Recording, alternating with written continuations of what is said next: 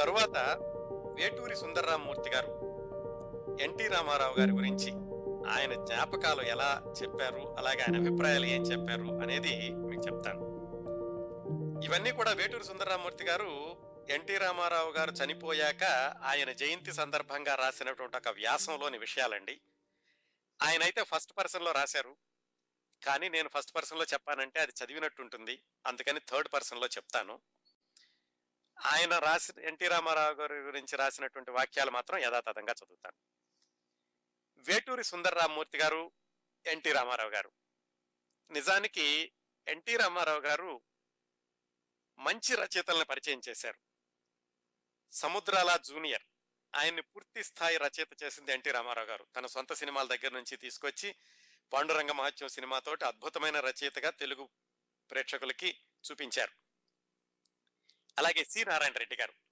ఆయన్ని కూడా ఎన్టీ రామారావు గారే వెతికి పట్టుకుని హైదరాబాద్లో ఎక్కడో పరిచయం అయితే తీసుకొచ్చి ఆయన్ని కూడా చలనచిత్ర సేవకు పరిచయం చేసింది ఎన్టీ రామారావు గారు. ఆ విశేషాల తర్వాత తెలుసుకుందాం.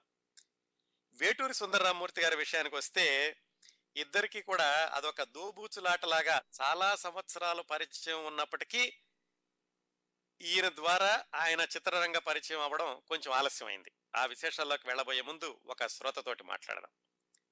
నమస్కారం అండి టోరీ లవికి స్వాగతం. టెలిఫోన్ డిస్కనెక్ట్ అయినట్టుందండి. మళ్ళీ చేయండి. సాంకేతికంగా ఏవో కొన్ని ఇబ్బందులు ఉన్నట్టున్నాయి. మళ్ళీ మాట్లాడదామండి. ఆయనకి దాదాపుగా ఇరవై సంవత్సరాలు పరిచయం ఉన్నప్పటికీ ఒక్కొక్కసారి పరిచయం అవ్వడం ఆగిపోవడం మళ్ళా దగ్గరికి వెళ్ళడం మళ్ళా దూరం రావడం ఇలా జరిగింది. వాళ్ళ టచ్ అండ్ గో అన్నట్టుగా జరిగింది. వేటూరు సుందరామూర్తి గారు ఎన్టీ రామారావు గారి పరిచయం. లేకుంటే నిజంగా వేటూరి సుందరరామూర్తి గారు కూడా ఎన్టీ రామారావు గారి ద్వారా వెండి తెరకు పరిచయం పరిచయం అవ్వాల్సినటువంటి కవి. ఆ విశేషాలు వేటూరి సుందరరామూర్తి గారు ఒకచోట రాసుకున్నారు. వా- అవి చూద్దాం ఏమిటో. ముందుగా వేటూరి సుందరరామూర్తి గారు ఎన్టీ రామారావు గారి గురించి చెప్పిన కొన్ని వాక్యాలు చదువుతాను. ఆంధ్ర పురాణంలో రామ రావణులుగా కృష్ణార్జున భీష్మ సుయోధనులుగా రాయలుగా రాకుమారుడుగా శ్రీనాథుడుగా వీరబ్రహ్మేంద్రుడుగా వెలుగు వేడి రగిలించిన హిరోచిత శృంగారోదాత్త పాత్రలు అనేక ధరించిన కళా ప్రపూర్ణుడు నందమూరి తారక రామారావు.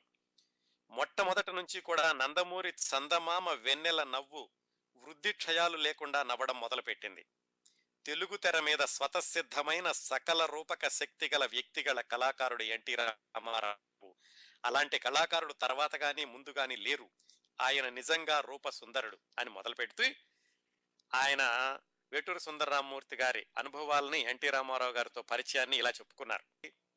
ఎన్టీ రామారావు గారు తెనాలి వెళ్ళారట. తెనాలి వేటూరు సుందరరామూర్తి గారి అమ్మమ్మ గారు ఊరు. అక్కడికి తెనాలి తెనాలి కాదు కొల్లూరు అండి క్షమించాలి కొల్లూరు. కొల్లూరు వెళ్ళినప్పుడు గుమ్మడి గారిది కూడా కొల్లూరే. గుమ్మడి గారు ఎన్టీ రామారావు గారిని వాళ్ళ ఊరు తీసుకెళ్ళి అక్కడ చెరువు ఆంజనేయ శాస్త్రి గారని వాళ్ళ ఇంట్లో భోజనం చేస్తుండగా వేటూరు సుందరరామూర్తి ఆయన ఇప్పుడే చదువుకుంటున్నారు డిగ్రీ చదువుకుంటున్నారు. ఆయన వెళ్ళి కలిశారట. కలిసినప్పుడు ఎన్టీ రామారావు గారు పరిచయాలు అయ్యాక అడిగారట ఎవరు అంటే విశ్వనాథ సత్యనారాయణ గారు ఇద్దరికి కావాల్సినటువంటి గురువు గారు. ఆయన మాటలు వచ్చి ఎన్టీ రామారావు గారు చెప్పారట విశ్వనాథ సత్యనారాయణ గారు నాకు కూడా గురువు గారు ఆయనే నన్ను నాటకాలు వేయించారు అని. వేటూరు సుందరరామూర్తి గారు ఎన్టీ రామారావు గారితో నిజమేనండి. మీలో కూడా నాకు విశ్వనాథ సత్యనారాయణ గారు కనిపిస్తున్నారు. మీ సాహిత్య అభిమానం చూస్తుంటే అన్నప్పుడు ఎన్టీ రామారావు గారు అన్నారట మనమంతా తెలుగు వాళ్ళమై పుట్టినందుకు గర్వించాలి. తెలుగును దేశ రాజభాషగా చేయాలి భారతీయుల్లో ఎక్కువ మంది మాట్లాడేది తెలుగే అని ఆయన తెలుగు భాష మీద అభిమానం వ్యక్తపరిచారు అని వేటూరు సుందరరామూర్తి గారు రాసుకున్నారు. ఇవన్నీ అయిపోయాక వేటూరు సుందరరామూర్తి గారు ఆంధ్ర పత్రికలో సబ్ ఎడిటర్గా చేశారు. సినిమాల్లోకి రాకముందు చాలా సంవత్సరాలు ఆయన పాత్రికేయుడిగా పనిచేశారు. ఆయన సబ్ ఎడిటర్గా ఉన్నప్పుడు ఒకసారి కొడవటిగట్టి కుటుంబరావు గారు ఎన్టీ రామారావు గారికి పరిచయం చేశారు. మళ్ళీ పరిచయం పునః పరిచయం అంటే అంతకుముందు రెండు మూడు సందర్భాల్లో కలిసినప్పటికీ చాలా సంవత్సరాలు ఎడం వచ్చింది కాబట్టి మళ్ళా పరిచయం చేసినప్పుడు ఎన్టీ రామారావు గారు వేటూరు సుందరరామూర్తి గారిని అడిగారట మీదే ఊరు? అని. ఈయన పెదకళ్ళేపల్లి అని చెప్పారు. కృష్ణా జిల్లాలో ఉందండి ద్వితాలోకాలో పెదకళ్ళేపల్లి. రామారావు గారిది కూడా కృష్ణా జిల్లానే కదా. కృష్ణా జిల్లాలో చాలా మంది పెదకళ్ళేపల్లిని తిరణాల కళ్ళేపల్లి అనేవాళ్ళు. ఆయన వెంటనే గుర్తుపట్టి ఓహో మీది తిరణాల కళ్ళేపల్లి చెప్పరేమని మళ్ళీ ఆయన్ని మళ్ళీ పరిచయం చేసుకున్నారు. అక్కడి నుంచి వీళ్ళ పరిచయం కొంచెం కంటిన్యూస్గానే కొనసాగింది. ఏమైందంటే వేటూరు సుందరరామూర్తి గారు ఆంధ్రపత్రికలో పనిచేసేటప్పుడు ఎన్టీ రామారావు గారి మీద ఒక వ్యాసం రాశారు. నయనానంద తారక రాముని కథ అని. అది చదివి ఆయన చాలా ఇంప్రెస్ అయ్యి వేటూరు సుందరరామూర్తి గారిని కలుసుకుని చాలా అభినందించారట. మీ శైలి రచనా సౌందర్యం చూస్తుంటే మీరు సినిమా ఫీల్డ్కి రావడం మంచిదనిపిస్తోంది అని మొట్టమొదటిసారిగా ఎన్టీ రామారావు గారు వేటూరు సుందరరామూర్తి గారికి చెప్పారు. ఆయన పాత్రికేయుడిగా ఉన్నగా ఈ పరిచయం కొనసాగుతూనే ఉంది. ఆయన ఒకసారి సీతారామ కళ్యాణం సినిమా చూసి వేటూరు సుందరరామూర్తి గారు ఆంధ్రపత్రికలో ఒక వ్యాసం రాశారట. ఇది అసలు సీతారామ కళ్యాణం కాదు రామారావు గారు రావణాసురుణ్ణి ప్రధానంగా తీసుకుని తీసిన సినిమా అంటూ రామరావణీయం సీతారామ కళ్యాణం రామరావణీయం అని పెట్టారంటే రామారావు గారు రావణుణ్ణి ఎక్కువగా చూపిస్తూ తీసిన సినిమా అని ఒక వ్యాసం రాశారు. అది చదివారట రామారావు గారు. రాసి అది చదివి ఏమండి కొంచెం ఘాటు తగ్గిస్తే బాగుండేదేమో చాలా ఘాటుగా రాశారు అని అన్నారట. ఆ విధంగా వాళ్ళ పరిచయం కొనసాగుతూ ఉంది. ఈయన ప- పాత్రికేయుడిగా కొనసాగుతున్నారు. ఎన్టీ రామారావు గారి సినిమా ఫీల్డ్లలో ఉన్నారు. ఈయన వేటూరు సుందరరామమూర్తి గారు ఆంధ్రపత్రికలో రిజైన్ చేసినప్పుడు రిజైన్ చేయడానికి ముందు ఇంకో సంఘటన జరిగింది. అదేంటంటే వేటూరు సుందరరామూర్తి గారు సిరికాకొలను చిన్నది అని ఒక నృత్య నాటిక రాశారు రేడియోకి. అది ఎన్టీ రామారావు గారు వినడం సంభవించి ఆయన ఈయన్ని పిలిచారు. వేటూరు సుందరరామూర్తి గారిని పిలిచి ఈ సిరికాకొలను చిన్నది దాన్ని ఆధారంగా తీసుకుని ఒక సినిమా చేస్తే బాగుంటుంది. అది శ్రీకృష్ణ దేవరాయల చుట్టూతా తిరిగే కథ కదా. దాన్ని కొంచెం మార్చి మీరు రాయగలిగితే సినిమా తీద్దాం దానికి మీరే రచయితగా ఉందరు కానీ అని వేటూరు సుందరరామూర్తి గారికి చెప్పారు. అయితే ఆయన ఏం చెప్పారంటే శ్రీకాకుళం అంటే శ్రీకాకుళం అని కృష్ణా జిల్లాలో ఒక ఊరు ఉందండి గుంటూరు జిల్లాలో కొల్లూరు ఒకవైపు ఉంటే కృష్ణానదికి ఇటువైపు శ్రీకాకుళం ఉంటుంది. వేటూరు సుందరరామూర్తి గారికి ఆ శ్రీకాకుళం దాని యొక్క స్థల పురాణం మీద చాలా పట్టు ఉంది. దాని మీద చాలా కథలు కూడా రాశారు. ఈ శ్రీకాకుళం చిన్నది అంటే శ్రీకాకుళం చిన్నది అనే అర్థం వచ్చేటటువంటి కథ. ఆ శ్రీకాకుళం దేవాలయంలోనే శ్రీకృష్ణ దేవరాయలు ఆముక్త మాల్యతకి శ్రీకారం చుట్టారు. అందుకని శ్రీకృష్ణ దేవరాయలు ఆ ఊళ్ళో కొన్ని రోజులు ఉన్నాడు కాబట్టి దాన్ని ఆధారంగా చేసుకుని ఆయన ఒక నృత్య నాటిక రాశారు. ఆ శ్రీకృష్ణ దేవరాయల పాత్ర నేను వేస్తాను. దీన్ని సినిమా స్క్రిప్ట్ లాగా రాయండి అని రామారావు గారు వేటూరు సుందరరామూర్తి గారిని అడిగారు. ఆయన సరే అన్నారు. కాకపోతే రామారావు గారు ఒక షరతు ఏం పెట్టారంటే శ్రీకృష్ణ దేవరాయల పాత్ర ఎక్కువ చేయండి. ఆయన కొంచెం శృంగారం పెట్టండి పాటలు ఉండాలి అని చెప్పారట. అయితే వేటూరు సుందరరామూర్తి గారు అలా చేస్తే దీనిలో ఉన్న భావం పోతుందండి. ఆత్మ అది కాదు. అందుకని అలా మార్చడానికి మంచిగా ఉండ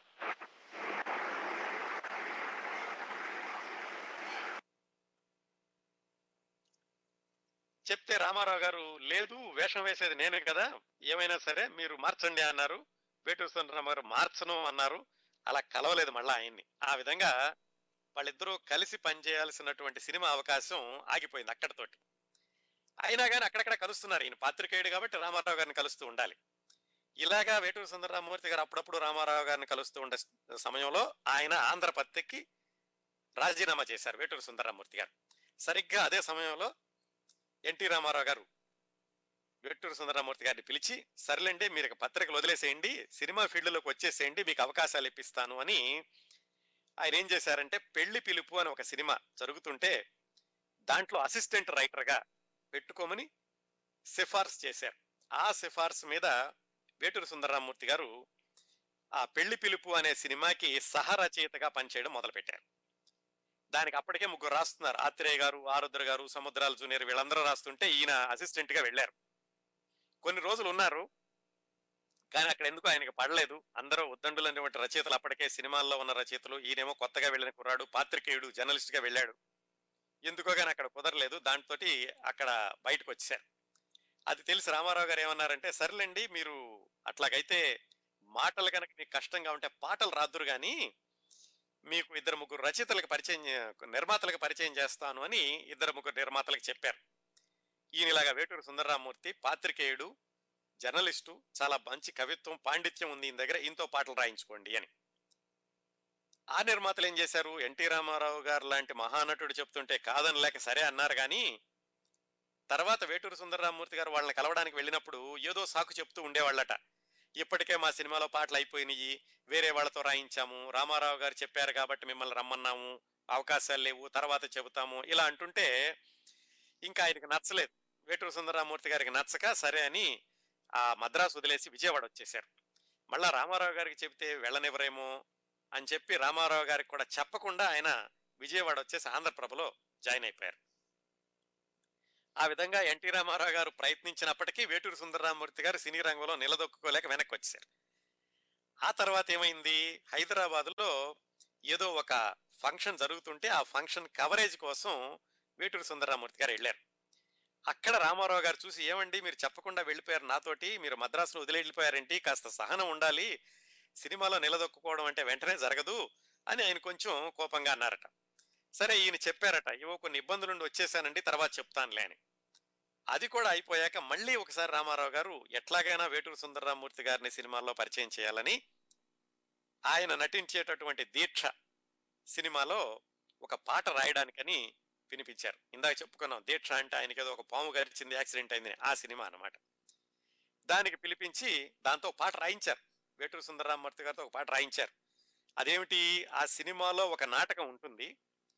దాంట్లో రామారావు గారు కృష్ణుడు జమున సత్యభామ వాళ్ళిద్దరి మధ్యన ఉండేటటువంటి పాట రాయించి పంతొమ్మిది వందల డెబ్బై ఒకటిలో నటండి ఆ సంక్రాంతి రోజు పిలిచి ఐదు వందల ఒక్క రూపాయలు ఇచ్చి పూజ చేసి హారతపళ్ళెంలో ఆయనకి ఇప్పించి పాట రాయించారు. పాట రాశారు వేటూరు సుందరరామూర్తి గారు. చాలా చక్కటి పాట. నిన్న రాత్రి కళ్ళలో సన్న చేసి సరసకు రమ్మని నిన్ను పిలిచినదెవడే చెల్లియ వేయి పేరుల వాడే వాడు వేయి తీరుల వెలిగే వాడే పదారు వేలు నారుల రేడే అని రాశారు వేటూరు సుందరామూర్తి గారు. ఇందులో కొన్ని పదాల తర్వాత సాగర సంగమం పాటలో ఉన్నాయనుకోండి. ఇది చదివి ఎన్టీ రామారావు గారు చాలా ఆనందపడ్డారట. అనంతపడి అద్భుతమైన కవి తొరిగాడు ఇన్ని సంవత్సరాలకి మళ్ళా సిరి రంగానికి అని అందరికీ చెప్పారట. వేటూరు సుందరరామూర్తి అనే కుర్రాడు చాలా బ్రహ్మాండంగా రాస్తున్నాడు అని. మొత్తానికి ఏమైందో కానీ ఆ పాట ఆ సినిమాలో రాలేదు. ఆ విధంగా ఆ అవకాశం కూడా మిస్ అయింది. ఎన్టీ రామారావు గారి ద్వారా సినీ రంగానికి పరిచయం అయ్యేటటువంటి అవకాశం. ఆ తర్వాత వేటూరు సుందరరామూర్తి గారు కె. విశ్వనాథ్ గారి ద్వారా సినిమాలకు పరిచయం అవడం ఎన్టీ రామారావు గారి గురించి వేటూరు సుందరరామూర్తి గారి అభిప్రాయాలు తెలుసుకున్నాం కదా.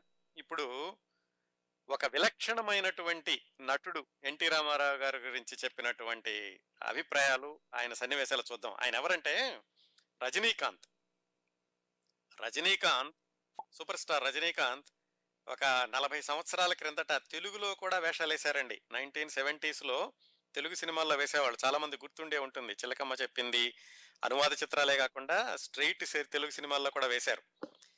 అలాగే ఎన్టీ రామారావు గారితో కలిసి రజనీకాంత్ నటించిన సినిమా పంతొమ్మిది వందల డెబ్బై తొమ్మిదిలో వచ్చింది. టైగర్ అని ఆ ఒక్క సినిమాలో మాత్రమే ఎన్టీ రామారావు గారితో కలిసి నటించారు. నిజానికట రజనీకాంత్ సినిమాల్లోకి రాకముందు ఆయన నేపథ్యం అంతా చూసాం మనం. రెండు వేల పదకొండు డిసెంబర్లో రజనీకాంత్ గారి గురించి రెండు గంటలు మాట్లాడుకున్నప్పుడు.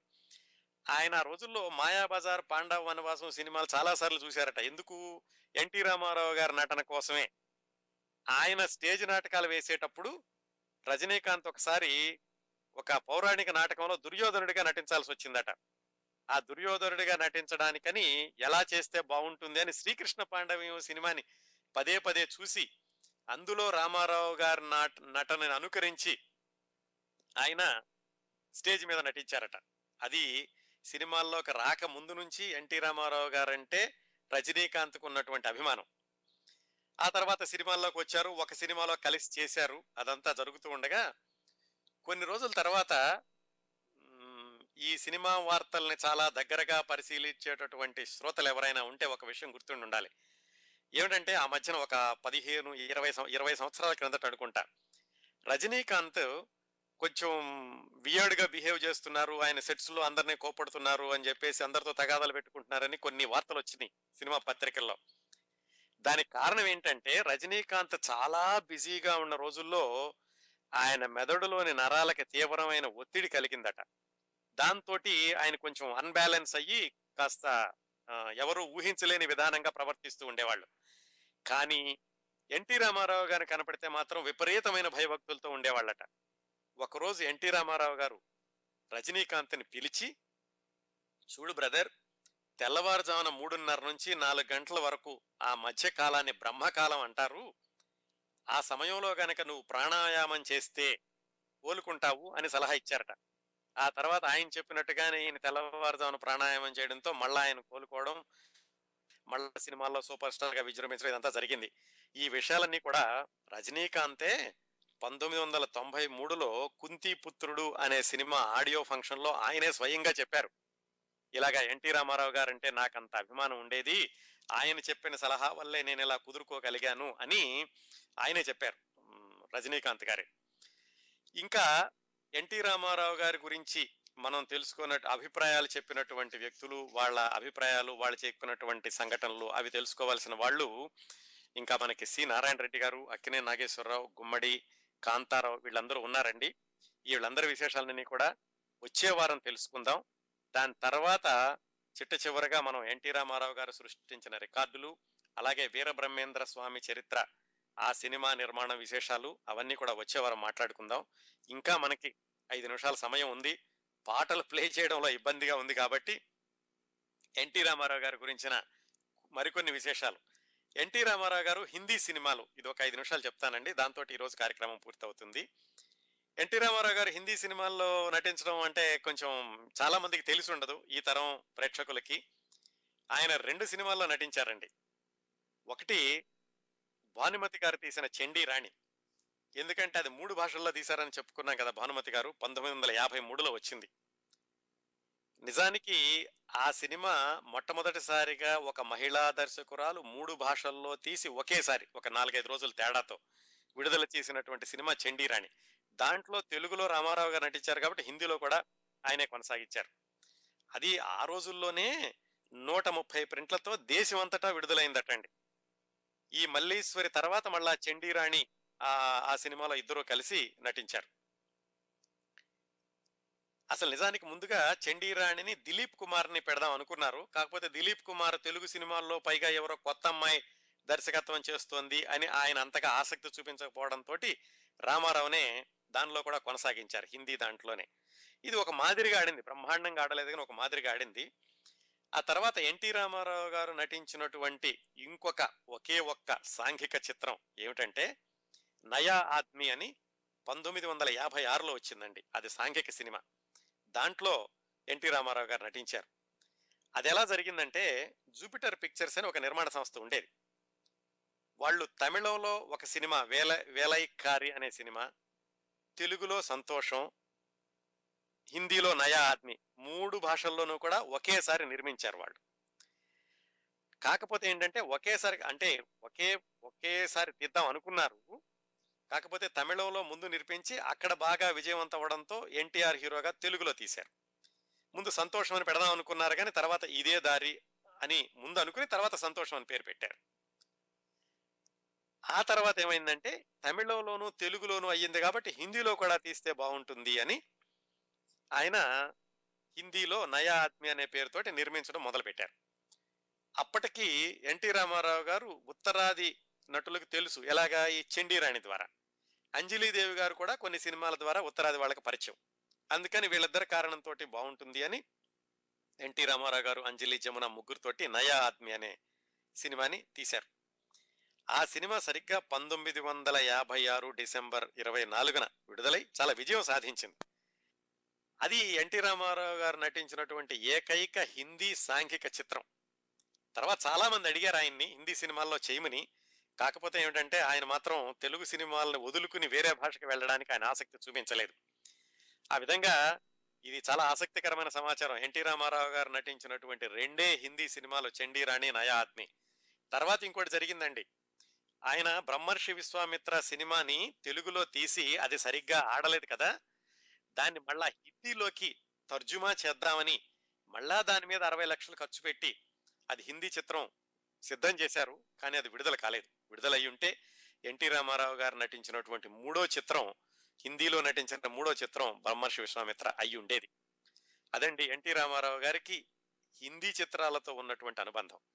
కాకపోతే ఆయన తమిళ సినిమాల్లో బాగానే చేశారండి. ఒక పదిహేడు ఇరవై సినిమాల వరకు తమిళ చిత్రాల్లో చేశారు. కొన్ని అనువాదాలు కొన్ని సరాసరి తమిళలో వచ్చిన సినిమాల్లో కూడా నటించారు. ఆ రికార్డులన్నీ రామారావు గారు ఈ ముప్పై మూడు సంవత్సరాల్లో ఆయన నటించిన చిత్రాల ద్వారా సృష్టించిన రికార్డులు ఇలాంటివన్నీ కూడా. అలాగే మరికొంతమంది అభిప్రాయాలు వీరబ్రహ్మేంద్ర స్వామి చరిత్ర సినిమా వెనకాలన్నటువంటి నేపథ్య కథనాలు ఇవన్నీ కూడా మనం వచ్చే వారం మాట్లాడుకుందాం.